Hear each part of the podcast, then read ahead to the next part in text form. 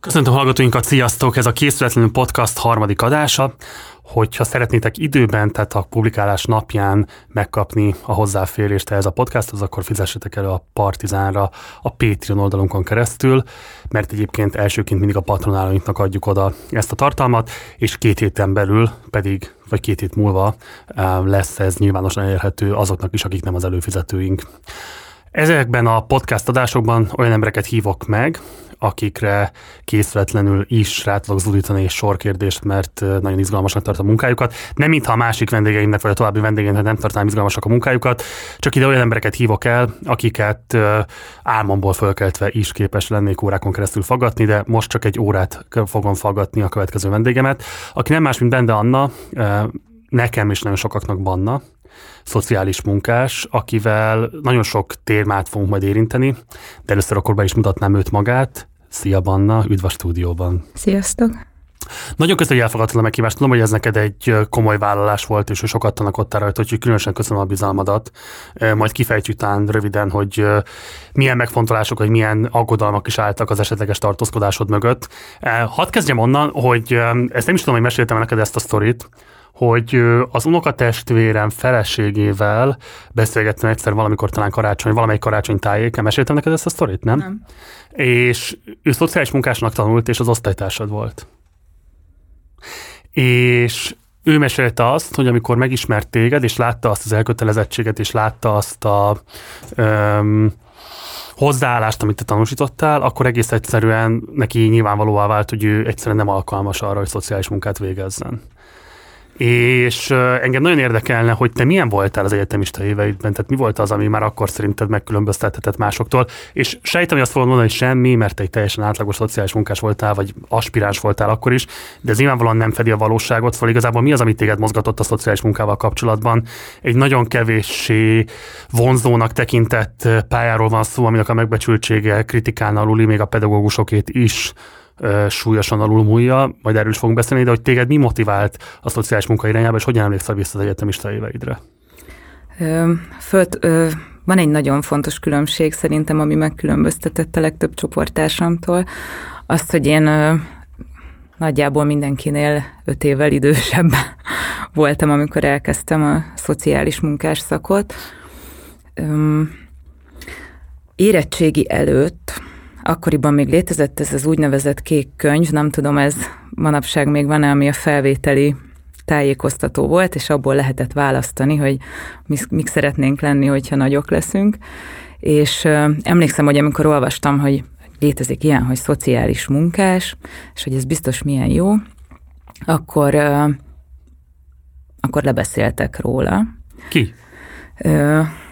Az osztályfőnököm is, illetve valahogy nem, na azt, azt hiszem, hogy még én sem voltam egészen tisztában azzal, hogy ez, ez mit is jelent, és ezért nem is tudtam annyira jól képviselni az érdekeimet, úgyhogy én majdnem német tanár lettem emiatt.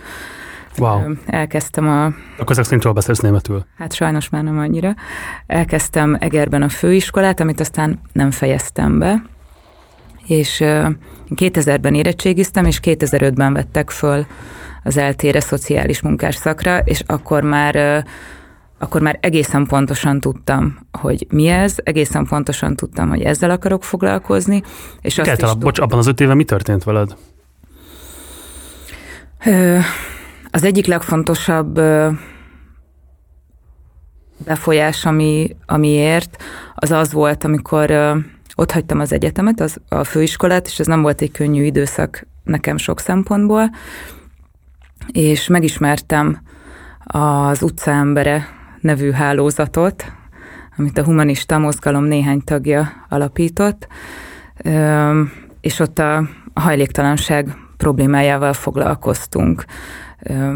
Mi rendeztük a Szolidaritás éjszakája nevű rendezvényt, többször is a nyugati téri aluljáróban, és ezek annyira erős élmények voltak, hogy meghatározták azt, hogy, hogy tudjam, hogy nekem ez a feladatom, és ezzel, ezzel szeretnék foglalkozni, és én már így felvételiztem a, az egyetemre, úgyhogy ennyiben végül is ez nekem egy előny volt, hogy már teljesen tudatosan készültem erre. Hm. És úgy kezdtem el az egyetemet, hogy tudtam, hogy a hajléktalan ellátásban szeretnék dolgozni majd. Hm. És akkor közben még az egyetem alatt Részt vettem a Város Mindenkiének a megalapításában. Már ennyire is szaladjunk előre, mert ez egy nagyon fontos pont a te életedben is, egyébként az én életemben is szinte nagyon fontos. A, egy picit még a szociális munka kezdeteiről. Azt mondod, hogy hajléktalanságban élőkkel akartál foglalkozni, az egy különösen nagy elkötelezettséget megkövetelő területe a szociális munkának. Honnan jött ez a típusú érdeklődés? Azt hiszem, hogy a nagyon nehezen viselek minden igazságtalanságot, nagyon nehezen viselem a mások szenvedését, és azt hiszem, hogy, hogy annál kiszolgáltatottabb helyzet nem nagyon létezik a Földön, mint hogyha valakinek nincsen egy olyan hely, amire azt mondhatja, hogy ez az otthona. És az, hogy az, hogy emberek úgy laknak az utcán, hogy ez, ez már a hétköznapok részévé válik, az, az olyan elemi erejű felháborodást tudott okozni, meg nyilván okoz is, csak most már máshogy kezelem ezt a dolgot, hogy, hogy egyszerűen azt éreztem, hogy ezzel kell foglalkozni. Hm. Amikor az első szolidaritás éjszakáját megrendeztétek, mi volt az, amit ott éreztél? Tehát mi volt az a kvázi sikerélmény, ami miatt azt gondoltad, hogy megéri azt a sok ö, vesződtséget, ami ennek az összehozatalával jár? Ezt, ezt az eseményt mindig télen szerveztük, amikor nagyon hideg van, és arra akartuk fölhívni a figyelmet, hogy, hogy van egy csomó ember, aki az utcán él, és hogy ezzel kezdeni kellene valamit, és, és hogy a, az ellátórendszer nem képes ezt olyan szinten kezelni, ahogy, ahogy kellene, és az is fontos aspektusa volt, hogy azt is megmutassuk, hogy hogy az utcán élő emberek is ugyanolyan emberek, mint, mint bárki más. És azért volt ez nekem egy nagy élmény, én előtte még nem csináltam ilyet, és nyilván maga az egész utca emberében való részvétel, az a közösség maga egy nagyon nagy élményt jelentett, hogy sok hasonló gondolkodású emberrel tudtam együtt dolgozni, és az is, hogy ott rengeteg utcán élő embert ismertünk meg személyesen azon az eseményen. Ezt az eseményt úgy szerveztük meg, hogy, hogy ott legyenek akkoriban a nyugati téri aluljáróban elég sokan éltek, ez most már azért megváltozott. Azért választottuk ezt a helyszínt, és egész éjjel ezekkel az emberekkel voltunk, beszélgettünk velük, megismertük őket egy kicsit jobban, és, és ehhez képest volt egy ilyen nagyon nagy ugrás a, a Város Mindenkié csoport, ahol már együtt dolgoztunk a hajléktalan emberekkel. Akkor erről beszéljünk, mert ez valóban nagyon fontos kezdeményezés szerintem. Um, mi az a hiány, ami létrehozta a város mindenkit. Tehát éreztétek azt, hogy meglévő civil szervezetek, adott esetben állami önkormányzati intézmények nem alkalmasak arra, hogy a hajléktalanságban élőkkel közösen lehessen dolgozni a lakhatás, mint alapjog kiharcolásáért? A magyarországi hajléktalan ellátás, ugye az egy elég régóta intézményesült ágazat, főleg tömegszállások alkotják, és nyilván ezek olyan olyan hierarchikus rendszerben működnek, ami szerintem nem csak a hajléktalan embereknek elnyomó adott esetben, hanem az ott dolgozóknak is, hogy nem a nem hallgatják meg azokat az embereket, akiknek az igényeit próbálják kezelni, vagy kielégíteni, és és van ez a klasszikus mondás, hogy velünk beszélne rólunk, és ez, ezt tudta megvalósítani a, a város mindenkié, hogy azokkal az emberekkel ö, tudtunk együtt dolgozni, és a, az ő megéléseiket, az ő történeteiket ö, tudtuk együtt aztán valamiféle javaslattá vagy követeléssé formálni.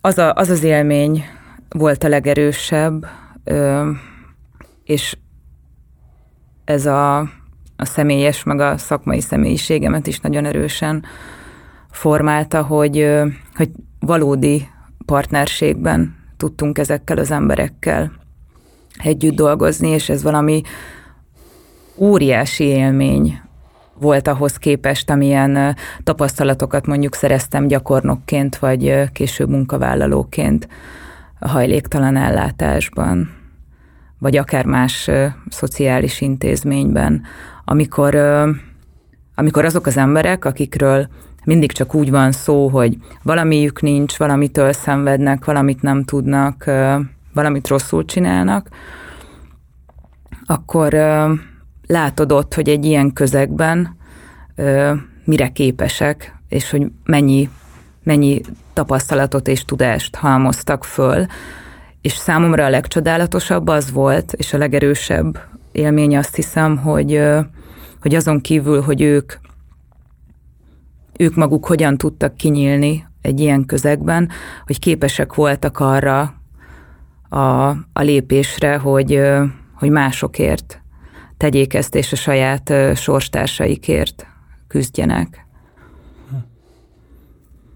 És ezt nem, nem hiszem, hogy ezen kívül máshol meg tudtam volna tapasztalni, és ez egy olyan mély ö, változást hozott ö, bennem is, hogy, hogy nem is nagyon tudtam volna azt elképzelni, hogy akkor én, én hasonlóan, vagy hasonló ö, helyeken dolgozzam, ö, mint ahol mint amit megtapasztaltam mondjuk a gyakorlati vagy a, az első munkáim során, és nem véletlen, hogy mondjuk az utcáról lakásba egyesület olyan is úgy működik, ahogy, ezt nagyon izgalmas megnézni azt, hogy a 2005-2010 közötti időszakban, amikor elindulnak ezek a különböző szerveződések, amelyekből aztán kinő az AVM, később kinő az utcáról lakásba egyesület, kinőnek más olyan típusú segítő szervezetek vagy mozgalmak, amelyek megpróbálták hogy mondjam én, orvosolni azt a helyzetet, hogy egyszerűen Magyarországon van egy ilyen jobboldali hegemónia a politikáról való gondolkodásban, tehát hogy egyszerűen a rendszerváltás annyira szétcseszte az embereknek a politikai képzelő erejét, meg a tudását, hogy kvázi minden csak a piacon keresztül tudnak szemlélni, és a piaci mechanizmusokon keresztül tudnak szemlélni. A lakatástól kezdve a szociális ellátó és jóléti rendszereken keresztül egészen a sort még hosszan folytathatnám. Tehát, hogy például, amikor az AVM először felállt azzal, hogy a lakatás legyen alapjog, én emlékszem még arra, hogy ez ilyen megbotránkoztató volt, akár Ürül, még a magam számára tartottak szerintem. Igen, igen, igen, igen. De mondom, hogy még akár én magam is. É, milyen volt ez akkoriban? Vissza tudod idézni, hogy milyen típusú ö, megütközést keltettetek, és neked mi volt adott esetben a legsúlyosabb személyes konfliktusod, amit emiatt vállalnod kellett? Az egyik nagyon ö, maradandó emlékem ezzel kapcsolatban az az, hogy ö, Akkoriban én utcai szociális munkásként dolgoztam, és emiatt el kellett végezni egy, egy képzést, egy utcai koordinátori képzést, ami egy vizsgával zárult. Ez ilyen párhetes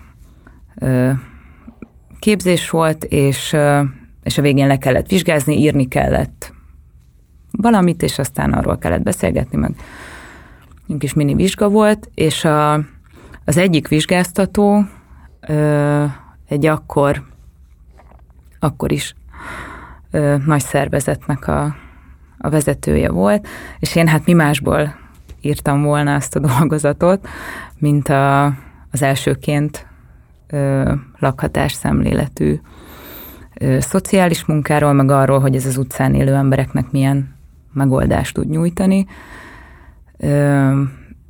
és a munkatársam, akivel együtt utcáztam akkor, ő is hasonló témában írt, és ott az, azzal lettünk szembesítve, hogy, hogy ez valójában őrültség, amit csinálunk, és ne gondoljuk azt, hogy azért, mert most három embernek tudtunk szerezni lakást, akkor ez majd bármit is megoldana. Hm. De ez ráadásul, tehát, hogy jól érzem, akkor egy szakmai...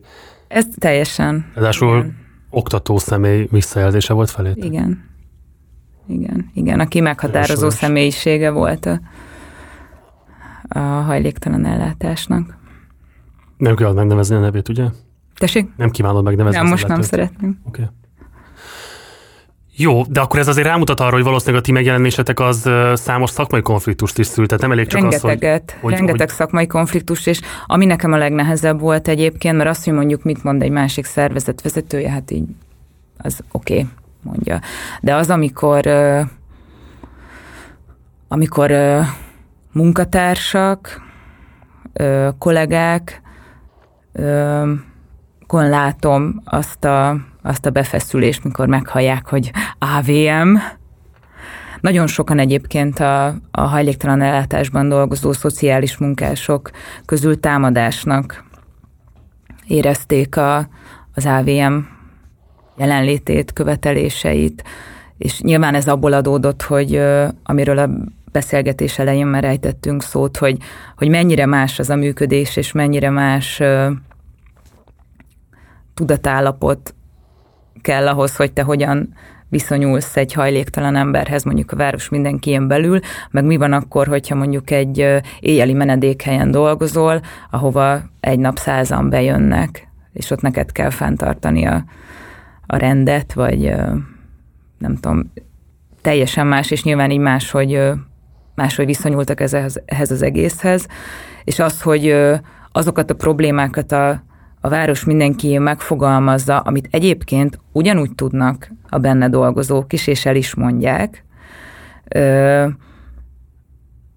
nagyon nagy támadásnak érezték azt, hogy ez pont hajléktalan emberek mondják. És nagyon sokszor megkaptuk azt a, azt a ö, vádat, hogy, ö, hogy mi bábként használjuk az AVM hajléktalan tagjait, és hogy, és hogy így irányítjuk őket, és nem tudom, mit akarunk ezzel elérni. Tehát, hogy nem, hogy szerintem sokan tényleg nem tudták azt elképzelni, hogy hajléktalan emberekkel lehet együtt dolgozni. Hm. Úgyhogy ez, ez, ez nagyon nehéz volt. És, és a másik, ami meg nagyon nehéz élmény volt, az, az volt, amikor mondjuk a város mindenki gyűlésein elhangoztak olyanok, hogy, hogy a szocmunkások ilyenek meg olyanok, a szocmunkások nem csinálnak semmit, a szocmunkások csak lógatják a lábukat a, az intézményben, és akkor így, hát, de hogy én is az vagyok. És akkor tudod, ha én se vagyok olyan, akkor lehet, hogy még nagyon sokan nem olyanok. Szóval néha egy kicsit két tűz között tudtam magamat érezni de közben meg pont, a, pont ez segített abban, hogy, hogy azokon a helyeken, ahol, ahol dolgoztam, meg tudjam tartani így a szakmai integritásomat, és ne, ne érezzem azt, hogy bedarál a rendszer, és szerintem ezt, ezt iszonyú nehéz megvalósítani, hogyha nincsen egy olyan közeged, amiben, amiben az a természetes, hogy egyébként az nem jó, mm. ahogy működnek ezek a helyek. Ez borzasztó érdekes, engedj meg még egy kérdést erről, mert hogy valóban szerintem ez egy általános jelenség, hogy a rendszer áldozatai, azok előbb látják meg egymásban az ellenfelet, semmint hogy az elnyomók a hatalom birtokosai irányába össze tudnának fogni. És nyilvánvalóan, tehát, hogy igen, ugye nagyon nehéz ezt igazából hangon keresztül átadni, tehát hogy én, én is csak azért tudom, hogy mit jelent Budapesten mondjuk a hajlítan ellátásnak a legalja, mert hogy láttam ezeket az intézményeket a krízis autós szolgálat során, és én tél, tehát hogyha ezt nekem valaki így mesél, én ezt nem hiszem hát el. Nem hiszed el, igen. Ezt, tehát ezt, ezt, nem lehet szavakban elmondani, hogy ott olyan típusú állapotok vannak, és tényleg nem hazudok, hogy szerintem egy század elős, 19. század végi, 20. század elejé filmet komplettel lehetne forgatni, mert körülbelül úgy néznek ki a berendezések, a falak, az egész épület, Igen. és hogy itt nyilván ez egy olyan típusú szégyene az egész társadalmunknak, amiben meg ugye emberek naponta be vannak küldve, részben, hogy dolgozzanak, részben meg, hogy ellátva legyenek, és hogy ez iszonyatos feszültséget szül az ott dolgozókban, ez teljesen nyilvánvaló. És hogy bármilyen módon, hogyha erre rákérdezel, olyan irritáltságot tud kiváltani a dolog, hiszen pontosan tudatában vannak annak, hogy ez az intézményrendszer alkalmatlan arra, amire hivatott. És hogy így szerintem nagyon nehéz azt a léptékváltást megtenni, hogy így ez nem a te szégyened, és hogy ebben közösen vagyunk áldozatai valamilyen hatalomnak, ami ellen igazából, ha nem szövetkezünk, akkor ez csak folytatódni fog. Um, szerinted hogyan lehetne ezt elkezdeni? Tehát hogyan lehetne érdekelté tenni ezeket a különböző kiszolgáltató csoportokat, úgy a szociális munkásokat, mind a hajléktalanságban élőket, mind a rendszer egyéb áldozatait, és most kifejezetten csak a lakhatás témaköréről mm. beszélek, hogy az irritáltságot, a szégyent és minden ilyen típusú frusztráló negatív érzést, azt valami nagyon kreatív, szubverzív irányba és politikai követelés mögé tudják állítani, hiszen egyébként alapvetően azt gondolom, hogy az AVM erről szólt. Igen. Igen, és egyébként azért voltak rajtam kívül is a szociális területen dolgozó tagjai. Nekem már nincs, tényleg nincsen válaszom. Én nagyon sokat gondolkodtam most, mielőtt az előző napokban, ahogy azért én egy kicsit készültem erre a műsorra. Vendégnek szabad. Próbáltam összeszedni a gondolataimat, és, és ugye nyilván adja magát a kérdés, hogy akkor párhuzamba állítják maguk egyébként a, a, a szociális munkások is, hogy akkor látjuk, hogy most mi történik az oktatásban, és hogy hogyan, hogyan állt föl valamiféle tényleg ilyen nagyon látványos, nagyon kézzelfogható ellenállás Igen. és összefogás ez ügyben, és hogy a, a, most már nem csak a tanárok hallatják kétségbe esetten a hangjukat, hanem ott vannak a diákok, és ott vannak a szüleik, a diákok szülei, és, és hogy ez egy ilyen nagyon lelkesítő, meg inspiráló dolog, és akkor és akkor ott van a, a, a szociális szakma, és én is benne vagyok több ilyen Facebook csoportban, meg mindenféle ilyen platformokon, és akkor sokan teszik fel ezt a kérdést, hogy akkor mi miért nem, és hogy, hogy mi miért nem tudjuk azt megcsinálni, úgyhogy én inkább ezen gondolkodtam, hogy mi lehet a, mi a különbség ö, a két terület között, és ö, és hát a, ugye vannak azért hasonlóságok, hogy, hogy ez is egy ilyen óriási terület, viszont abban meg különbözik, hogy, hogy sokkal, sokkal több elég különböző területet foglal magába, mint az oktatás, és szerintem az egyik legfontosabb különbség az az, hogy, hogy azokkal, akik, azok, akikkel foglalkozik, azok tényleg a társadalom legsérülékenyebb, legkiszolgáltatottabb tagjai, akiknek a szülei, vagy a nem tudom, kiei nem fognak úgy odaállni, mint mondjuk adott esetben a diákoknak a, a szülei egy ilyen tiltakozásban, vagy az is egy óriási különbség, hogy mondjuk bárkit megkérdezel, hogy mi az, hogy tanár. Mindenki el tudja mondani, hogy mi az, hogy tanár. Az is, aki... Ö, tehát, hogy nincs olyan, akinek nincsen köze a, az oktatáshoz. Tehát azt mindenki a saját bőrén megtapasztalja, ha van gyereke, akkor még egyszer, vagy a rokonai, tehát hogy azt nem tudod kikerülni. És, és ha megkérdezel bárkit, hogy mi az, hogy szociális munka, mi az, hogy szociális munkás, hát nagyon érdekes válaszokat lehet Mikkel kapni. találkozni? Hát az, az egy ilyen alap, nem tudom, ez lehet, hogy már egy kicsit változott, de, de tőlem azt is kérdezték, hogy akkor ti vagytok, akik a parkokba szedegetik a szemetet. Igen. Jobb esetben mondjuk, ja, ti osztjátok a teját, mondjuk jó, ez már talán így egy kicsit közelít, de, de nem tudják valójában megmondani, és, és az is sokaknak meglepő, hogy ezt például egyetemen tanítják. Hm. Ez, ez ilyen rendszeres élményem, hogy, hogy így emberek csodálkoznak rajta, hogy létezik ilyen, hogy ö, szociális munkás diploma, és hogy ezt mit kell ezen ennyit tanulni, ennyi évig tanulni. Mit kell rajta tanulni, akkor mondd el kérlek, szóval ki az a szociális munkás? Hát van, van sok szép definíciója van a szociális munkának. Ugye ez egy ilyen nagyon gyakorlat alapú szakma, meg tudományág. A, amit én ilyen jó általános definíciónak gondolok, az, az így nagyon távolról közelíti meg ezt a kérdést, hogy hogy a szociális munkásnak, vagy a szociális munkának az a célja, hogy a társadalmi változást és fejlődést előidézze, és a hatalom nélküli embereket hatalommal ruházza fel, és felszabadítsa őket, és erősítse a társadalmi összetartozást. Most két nagyon fontos állítást tettél. Szerintem a másodikkal valószínűleg a szociális munkások döntő többsége egyetért.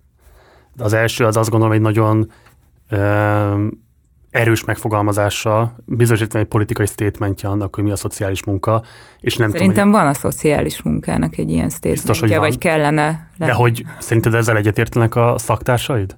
Nem biztos, hogy mindenki egyetért vele. Erről egyébként nagyon sokat vitatkoztunk az egyetemen is, és ez, ez egy ilyen fontos topik volt, hogy akkor most a, a szociális munka az, az tud-e ideológiailag semleges lenni, milyen értékeket képvisel, és szerintem az van, hogyha hogyha azokat a, az értékeket, amiben szerintem egyébként nincsen vita azért, vagy nagy vita a szociális munkások között, akkor, akkor szerintem nem lehet nagyon semlegességről beszélni. Hát egész biztosan nem lehet, nem? Egész biztosan nem lehet, igen. Ez olyan érdekes, nem, hogy ez az ilyen depolitizált ö, társadalom stupiditása, tehát hogy, hogy nyilván nem tudom én egy ö, pénzügyi szakemberre nem gondolnak ideológiai ágensként, Igen. közben meg nyilván van az a feladata, hogy a létező gazdasági rendben ö, olajozza annak a működését. Nyilván van mozgástere, meg én azt mondom, hogy nem tudom, felelős, vagy bármi. Én csak azt mondom, hogy a munka inherensen tartalmaz ideológiai komponenst. Igen. És a, És a szociális munkára ugyanez igaz. Igen. Igen.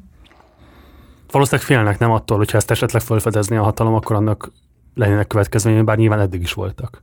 Hát eddig is voltak, szóval én azt gondolom, hogy, a, hogy legalább annyira régen, és talán még nagyobb válságban van a szociális terület, mint az oktatás. Tehát itt is a, a pályaelhagyás, szakemberhiány, ö, finanszírozási problémák, azok, azok nem újak, szóval tényleg így évtizedek óta a túlélésért küzd mindenki, és visszatérve az előző kérdésedre, hogy nyilván ez is az oka, hogy iszonyú nehéz szerveződni, vagy akár összefogni az ügyfelekkel. Erről beszéljünk még egy picit, mert szerintem borzasztó fontos és érdekes kérdés, hogy, és van bele kritikai elem is, hogy szerintem a tanárok ugye részben azért is tudott széles körű szimpátiát kiváltani, bár ugye szerintem itt érdemes hozzátenni, hogy valószínűleg itt a tanárok egy köréről van szó. Igen. Tehát a szakiskolai tanárok még nem nagyon mozdultak meg, és nem is lehet látni őket. Biztos, hogy vannak, nem azt mondom, hogy nincsenek, sőt, de valószínűleg az ő helyzetük még nehezebb, mint azok, akik az éppeli nehéz helyzetükben is tehetettek azért valamit, hogy legalább lehessen hallani a tanárokról. Szóval, hogy alapvetően szerintem van egy ilyen dolog, hogy muszáj a középosztály által ismert fogalmakkal, meg kommunikációs attitűddel megszólalni ahhoz, hogy a középosztály figyelmét föl lehessen hívni arra, hogy valami baj van, mert elsősorban ők rajtuk keresztül lehet a legkönnyebben a nyilvánosságban megszólalni. Nyilván vannak más utak is, én azt gondolom, hogy nyilván lehet a, a, a szegénységben és kirekesztettségben élőket is összeszervezni, hiszen erről szólt az AVM. Igen. De szerintem azért az AVM siker is alapvetően annak köszönhető, hogy nagyon sokan középosztálybeliek azt látták, hogy ez egy nagyon potens politikai dolog. Tehát szerintem az igazán első fontos ilyen megszólalás az AVM-nek, amit nyilván ti nem így élhettetek meg, de mégiscsak a Kocsis Máté egykori 8. kerületi Józsefvárosi polgármester irodájának az elfoglalása volt Igen. amire olyan média figyelem irányult, ami korábban soha szerintem szociális szervezet irányba, vagy nagyon régen nem. Igen. Öm, erről mit gondolsz? Tehát, hogy, hogy, hogy egyszerűen van egy ilyen konfliktus, hogy a nyilvánosság úgy van kalibrálva, hogy a középosztály igényeit szolgálja ki, a középosztály igényei nem feltétlenül a szociális munkások klientúra körével azonosíthatóak, Egyáltalán nem. de hogy mégiscsak muszáj ehhez közelítenetek. Azt gondolom, hogy az ULA is egyébként részben ennek a ennek, ennek is köszönheti a sikerét, hogy erre, erre, erre tesz lépéseket. Szóval, hogy hogyan gondolkodsz erről a dilemmáról és problémáról? Hát ugye, amit említettél a, az AVM-mel kapcsolatban, és a Kocsis Máté irodájának elfoglalásával kapcsolatban, hogy igen, az valóban óriási siker volt akkor, meg, meg nagy ismertséget adott, de azért, hogyha mondjuk utólag nézzük vissza, vagy ezt akkor is azért éreztük, hogy, hogy ennek is van egy, egy korlátja, és azért nem alakult ki egy ilyen őrületesen nagy szakmai összefogás utána, vagy nem tudom, mondjuk a, a hajléktalanság kriminalizációjával kapcsolatban, amikor ugye nem csak Józsefvárosban, hanem utána már az egész országban törvényi szintre emelték azt, hogy tilos az utcán élni. Ö, azért a, a, az AVMS akciókon kívül, meg egy-két szervezet, nem tudom, nyílt levelén kívül azért más, más nem nagyon történt. Ö,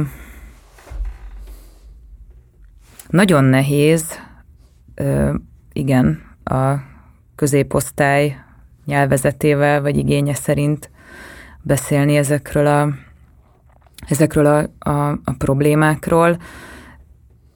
És nem tudom egyébként, hogy a, most az, hogy a, egyre szélesedik a, a lakhatási válság, és már nem csak azokat érint, érinti, ö, akiket korábban, hanem olyanokat is, akik mondjuk nem tudták elképzelni, hogy problémát okozhat egy albérlet kifizetése, vagy a, vagy a hitelüknek a, a kifizetése.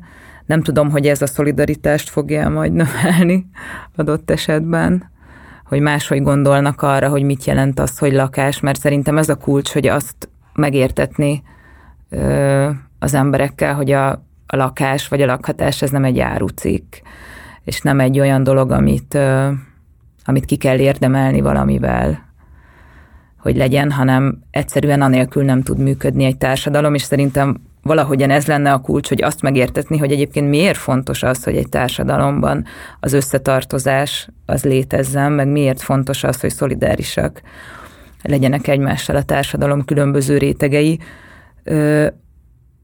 mert szerintem ezeket egyébként ki lehetne fejezni olyan, olyan mutatókkal, vagy olyan fogalmakkal, amiket lehet, hogy jobban megértenének. Most próbálok mondani példát, hogy érthetőbb legyen, hogy mondjuk amikor a ö, foglalkoztunk ezzel ö, egy kicsit ö, mélyebben, még az AVM-mel, hogy, hogy elsőként lakhatás, hogy az mit jelent, és az így hogyan viszonyul az ellátórendszerhez, akkor született egy, egy kutatás is, ezt a Városkutatás Kft. készítette el, hogy milyen költségei vannak egy ember intézményes elszállásolásának, vagy milyen költségei vannak az önálló lakhatás biztosításának.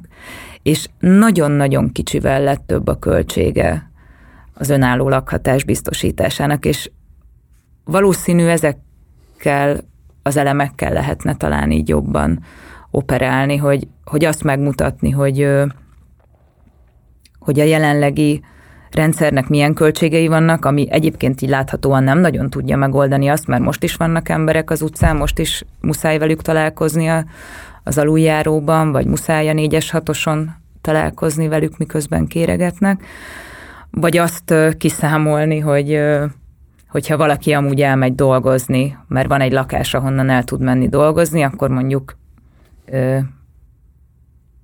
nem az állam fizeti a TB-jét, hanem ő, vagy nem ja. tudom. Tehát, hogy, hogy valószínű ezek, ezek a kulcsok, és ezzel könnyebben lehet szimpatikussá tenni az ügyet. Nekem például az nagyon tetszett, amikor most a, a, az oktatás ügy kapcsán lehetett arról olvasni, hogy, hogy milyen hatással tud lenni egy tanár egy, egy diáknak a későbbi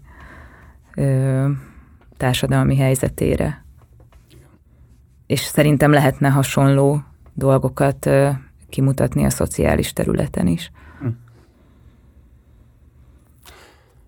Nem most az interjú alatt, hanem úgy általában mennyire vagy fáradt? Nagyon. Nagyon fáradt vagyok. Ö... Igen. Azt szerinted kijelentett, hogy ma Magyarországon szociális munkásnak állni az egyenlő azzal a vállalással, hogy ki fogod magadat facsarni egészen rogyásig, és feltehetően nagyon minimális dolgokat fogsz tudni csak mozdítani ennek az egész rettenetesen kegyetlen rendszernek. A működésén azért egy kicsit kevésbé legyen kegyetlen. Hát nagy rá az esély. Igen, azt nem mondanám, hogy biztos, mert azt, amit most az utcáról lakásba egyesülettel csinálunk, és amit a Kovács Verával ö, megvalósítottunk, azt, ö, azt egyébként nem tartom kicsinek. Most Mondjuk pont... el, hogy mi ez, mert szerintem nem biztos, hogy mindenki tisztában van vele, hogy mi ez az egyesület. És kérlek, hogy arról is beszélj, hogy mi az elsőként lakatás elve. Ö, az utcából, ö, utcáról lakásba egyesület ö, egy lakhatási programokat, lakhatási programokat működtető szervezet, és az első tevékenységünk az a kunyhóból lakásba program volt, ami az elsőként lakhatás szemléleten alapul, és ennek a szemléletnek nagyon röviden az a lényege, hogy ahhoz, hogy, hogy érdemi szociális munkát lehessen végezni bárkivel, adott esetben egy hajléktalan emberrel, ahhoz először a lakhatást kell biztosítani, mert azt tudja jelenteni azt a biztos pontot, ahonnan nagy eséllyel megvalósítható a, a fő cél, ugye a társadalmi integráció. És ez nagyon inspiráló volt nekem. Ugye én utcai szociális munkásként dolgoztam évekig, és ott azért tényleg, hogyha ha nincsen valami fényes pont, amire folyamatosan tudsz nézni, akkor azért nagyon könnyen bele lehet fásulni, és ki lehet égni. Nekem, nekem a város mindenki, és aztán később az utcáról lakásba egyesület az, az segített abban, hogy, hogy tényleg van megoldás. És ezt meg lehet csinálni, még akkor is, hogyha az elején őrültnek néznek. Most már egyébként nem néznek őrültnek. Hány kliensetek van jelenleg? Hát most már lassan száz lesz az év végére. Ebben elég sok minden benne van.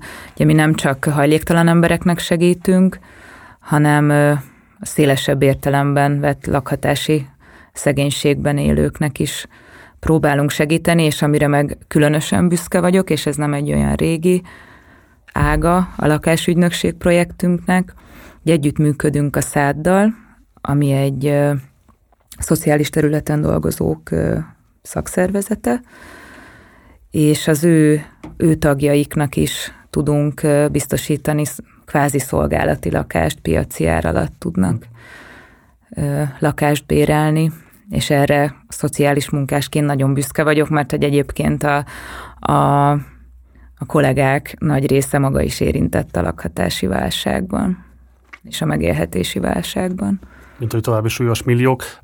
Szerintem az utcáról lakásba egyesület egy csodálatos dolog, és tényleg minden elismerés megérdemeltek érte. Innen is csak ezt tudom igazából megerősíteni.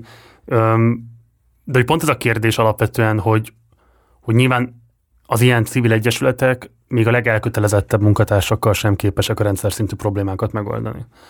És ilyen, ilyenkor én a kérdés, hogy mondjuk az elmúlt tíz évben szerintem ez az ilyen nem tudom, baloldali, mozgalmi szintér igazából nagyon kevés reálpolitikai tényezőt, szemét, mozgalmat, vagy akár csak pártot termelt ki magából.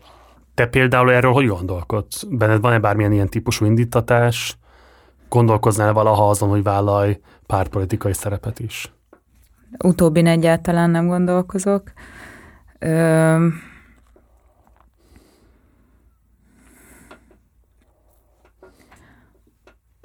Van ez, a, ez az állandó dilemma, hogy a civilek mennyire politizáljanak, meg mi, a, mi az, hogy politika. És ugye rögtön a pártpolitika ö, kerül a, a, az előtérbe, és nagyon nehéz ö, egyébként szerintem a civil szervezeteknek a dolga, és ezért vannak az ilyen jelenségek, hogy nem tudom én, megkérik a, a mondjuk egy tüntetésen, hogy véletlenül se dugja oda magát, vagy dugja oda az orrát egy politikus sem, miközben ugye képviseleti demokráciában élünk, Igen. és ugye ezekre a, a területekre ható ö,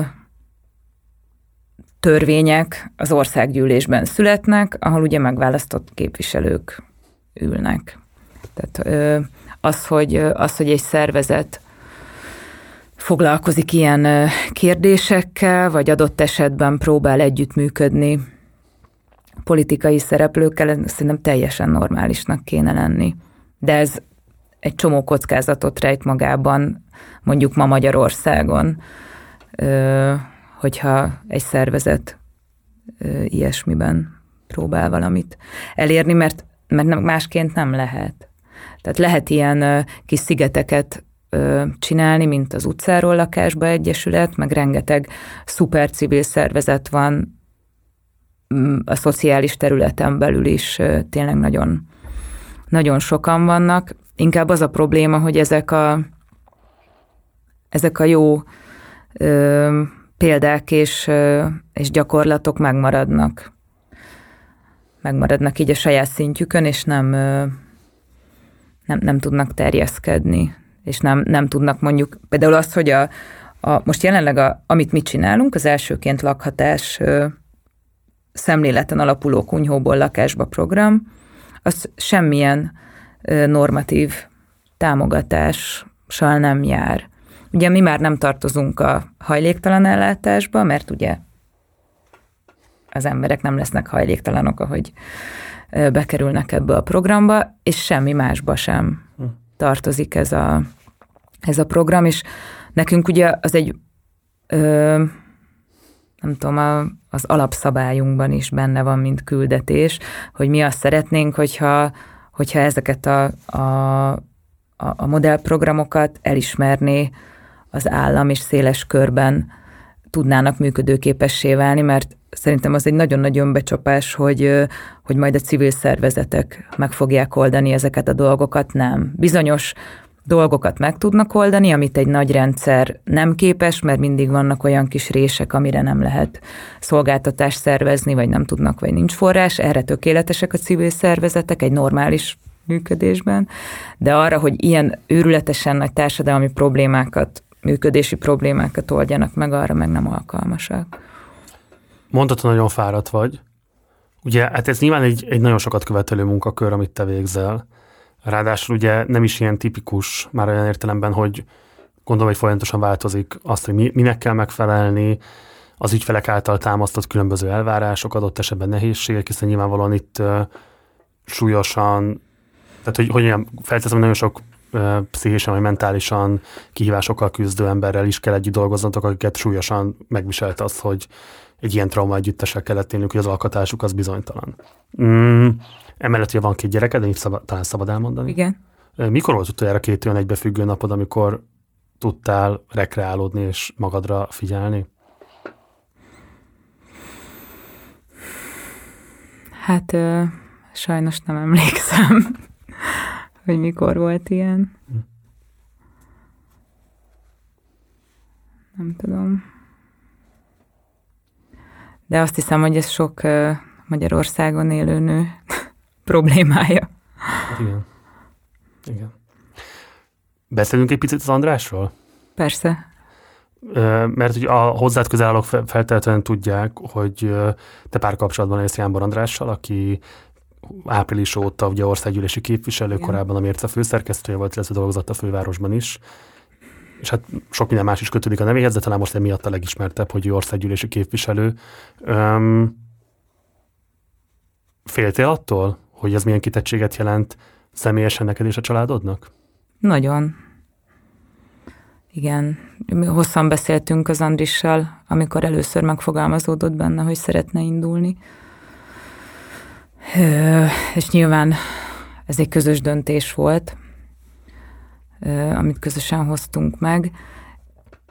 Én igazából nem is a személyes részétől féltem, hanem a, attól, hogy a, hogy a munkámra ez, vagy az egyesületi tevékenységemre ez milyen hatással lett, lesz. Bármilyen formában beigazolódott?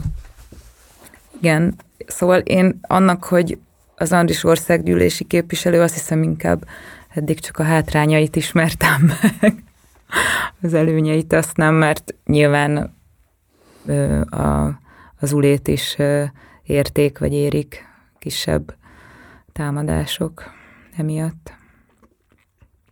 Miközben ugye mi sokkal régebben csináljuk ezt, szóval a, maga az Egyesület 2014 óta létezik, de egyébként a Város Mindenki kötelékében 2012-ben kezdtünk el foglalkozni ezzel az elsőként lakhatás programmal, amikor Kőbányán, a Terebesi erdőben tömegesen ki akarták lakoltatni az ott élőket. Hm. Erről mesélsz még egy kicsit, hogy pontosan milyen típusú nehézségek érték az ulét? Nyilván azok a vádak jönnek elő, hogy, hogy azért megy ilyen jól az ulének, ami nem tudom mit jelent, mert egyébként szerintem ugyanúgy küzdünk a fennmaradásért, mint minden magyar civil szervezet, hogy, hogy az Andris képviselői mm, pozíciója. Ráadásul szakmai irítség övezi akkor a munkátokat emiatt. Tehát nem is az, hogy a kormány média próbálna lejáratni. De, de, de. Aha. Nem, tehát, hogy nem a szakmai irítséget én nem érzek egyáltalán. Ja, jó, oké, akkor ezt fontos tisztázni. Nem, nem, nem, nem, Jó. ez nincsen.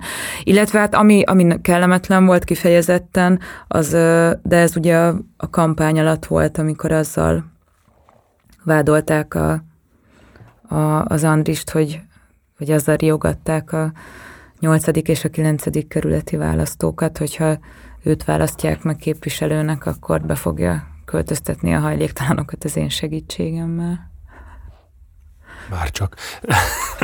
De hát nyilvánvalóan egyrészt miért is bűn ez, egyrészt, a másik pedig az, hogy igen, na mindegy, azt, erről hosszá lehetne beszélni. Um, azt akarom igazából csak megkérdezni, hogy um, én mindig úgy képzeltem a ti kapcsolatotokat, hogy, hogy, hogy egy család, ami így teljes egészében a közszolgálatába van állítva, tehát hogy így az András a képviseleti fronton küzd, te a szociális szférában, a civil szervezeten keresztül küzdesz, és hogy ez egy ilyen, szóval ez, ez valami olyasmi, amire szerintem így nagyon büszkének kéne lenni, ezt képest szerintem nagyon kevés elismerés illeti így a ti kettősötöket.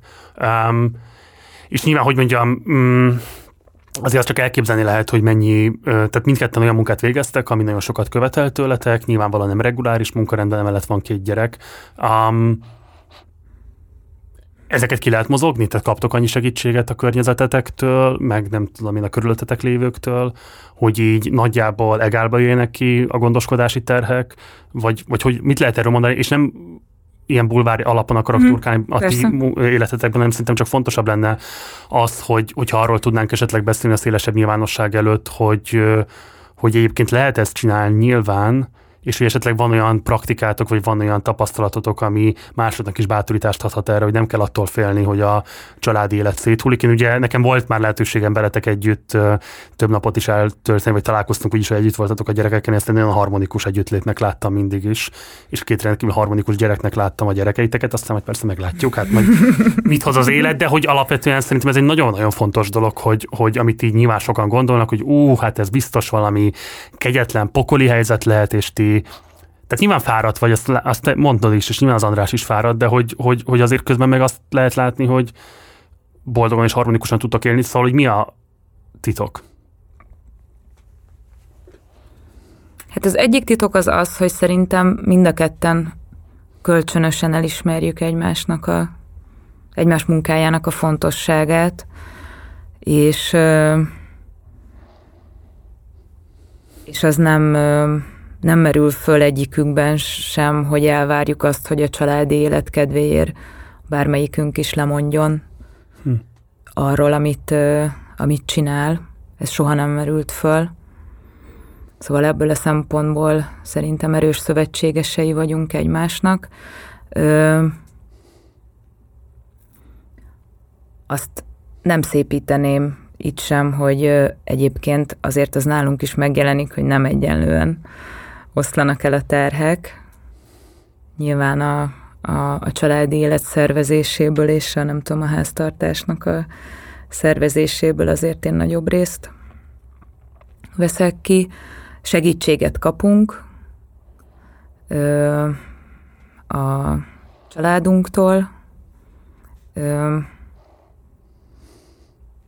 gondolkodtam, hogy, ö, hogy az anyukámat szeretném ebben a műsorban is megemlíteni, mert, mert ő nélküle szerintem tényleg a kampányt sem tudta volna így a, a családunk végigcsinálni. Hogy ne is Igen, elismerésünket ő is egy küldjük nő. neki. Itt is egy nő, igen. Igen. Igen, úgyhogy, úgyhogy kapunk, kapunk segítséget, de nagyon, nagyon fárasztó nyilván. Hm. Úgyhogy nem, nem festenék ilyen nagyon idealisztikus képet se, de azt sem mondanám, hogy egy pokol az életünk, mert tényleg nem az. És, és nyilván a, a munkánkon kívül a leges, vagy hát nem kívül, hanem szóval a leges legfontosabbak a gyerekeink, és nyilván ez egy olyan erős feladatot meg kötöttséget jelent, hogy akkor úgy igyekszünk szervezni mindent, hogy, hogy nekik jó legyen, meg nekünk jó legyen együtt.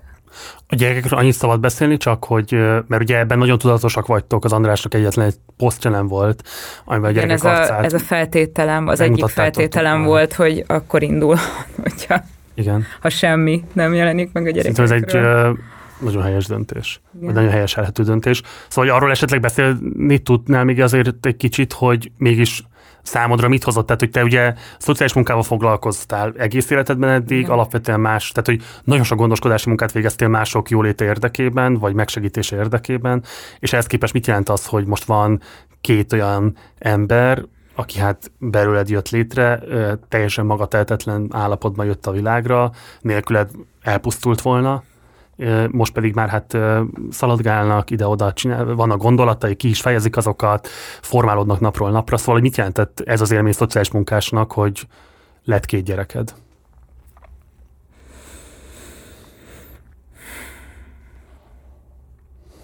Az egyik élmény az az, hogy, hogy sokkal jobban tudok kapcsolódni mondjuk a azokhoz a családokhoz, akik akár a mi programjainkban részt vesznek, gyerekes családokhoz, sokkal inkább megértem az ő ilyen mindennapokkal kapcsolatos problémáit, amit mindenki megtapasztal, akinek van gyereke.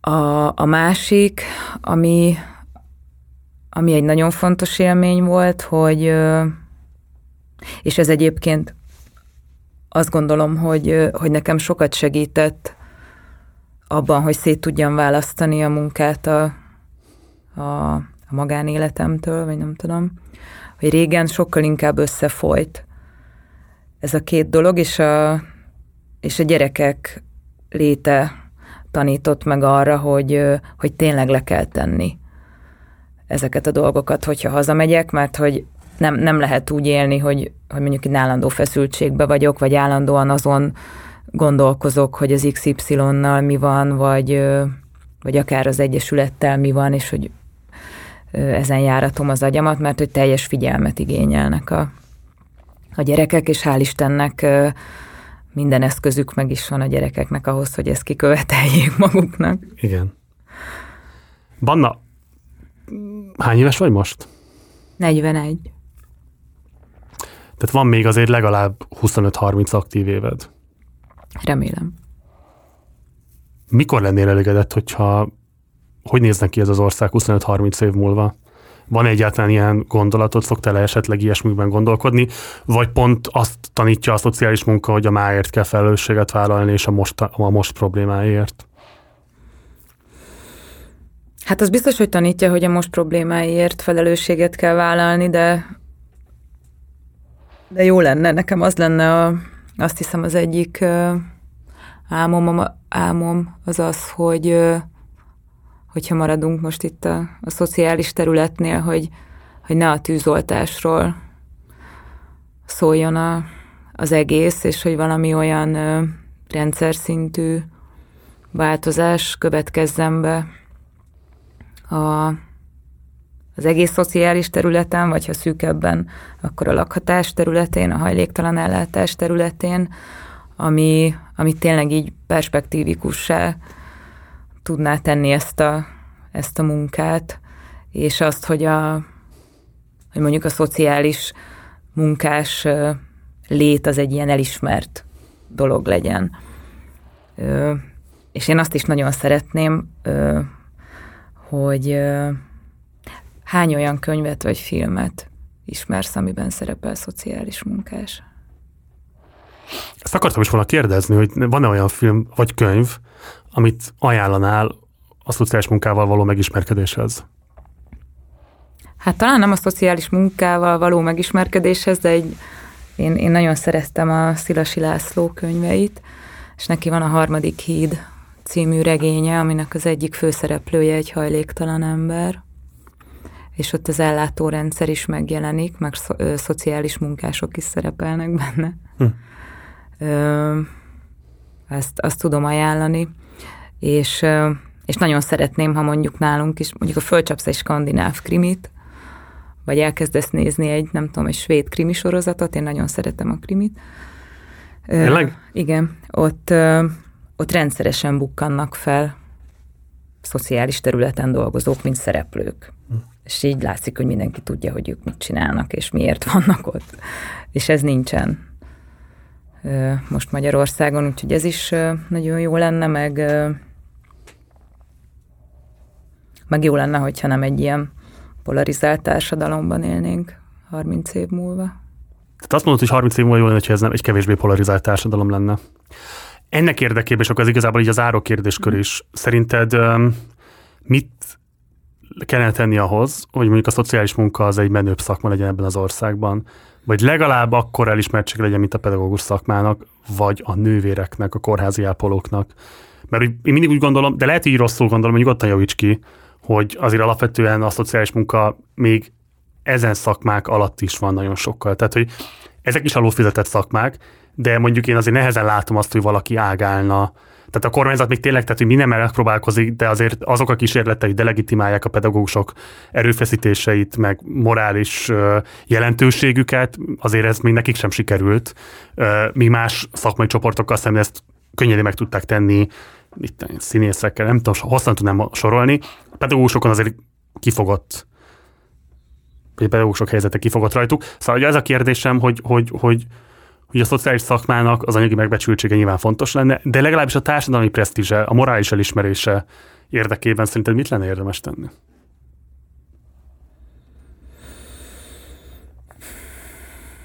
Hát ez kikerülhetetlen, hogy a, a, az ott dolgozóknak egyszerűen muszáj lenne, hogy megéljenek a, a fizetésükből, tehát hogy ezt szerintem nem lehet elválasztani a, tehát anyagi megbecsültség nélkül építkezni sem lehetne.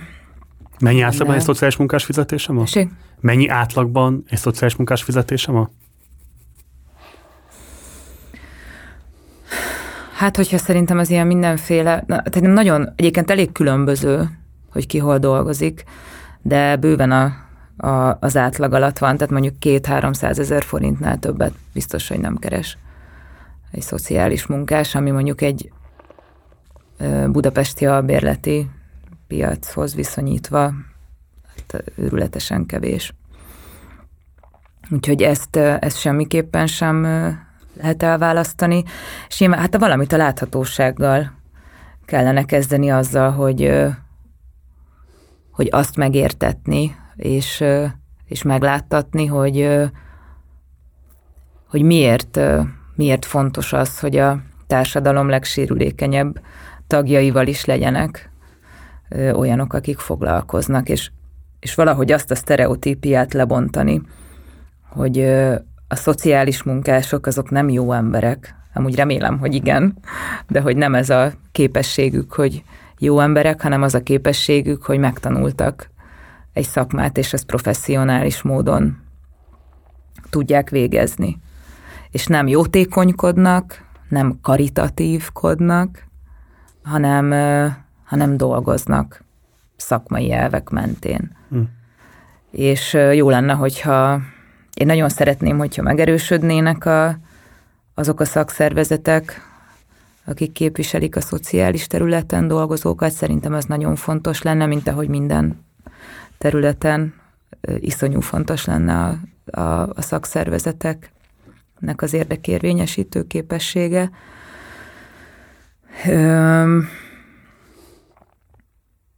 És hogy tényleg egy, egy, egy olyan szakma tudjon lenni, ahol, ahol mondjuk meg is követelik a szakképzettséget, mert most a szociális terület is attól szenved szerintem ugyanúgy, mint az oktatás, hogy, hogy nagyon sok nagyon jó szakember hagyta el a pályát, vagy az országot, Nekem több olyan ismerősöm van, aki szociális munkásból átképezte magát programozónak, mert szeretne végre többet keresni.